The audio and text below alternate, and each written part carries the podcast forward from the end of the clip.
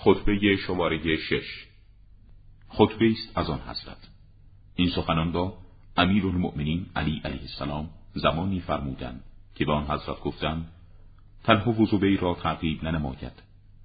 در این سخنان توضیحی درباره صفت خود می‌دهد که فریب فریبکاران را نمی‌خورد. سوگند به خدا من مانند کفتار نخواهم بود که در طول بروز هشدارها بخوابد. تا جوگندش پیدایش کند و سیادش بفریبد و به دامش اندازد. من همواره به کمک انسان حق طلب ایراز کنندگان از حق را و با انسان حق شنو که مطیع وظایف الهی است گنهکار آشوبگر را خواهم گفت تا آنگاه که واپسین روز حیاتم فرا رسد. سوگند به خدا من از آن هنگام که خداوند متعال پیامبرش را به پیشگاه خود خوانده تا به امروز همیشه از حق قانونی خود رانده شدم و دیگران در قلم رو به اختصاصی من به تاختن درآمدند.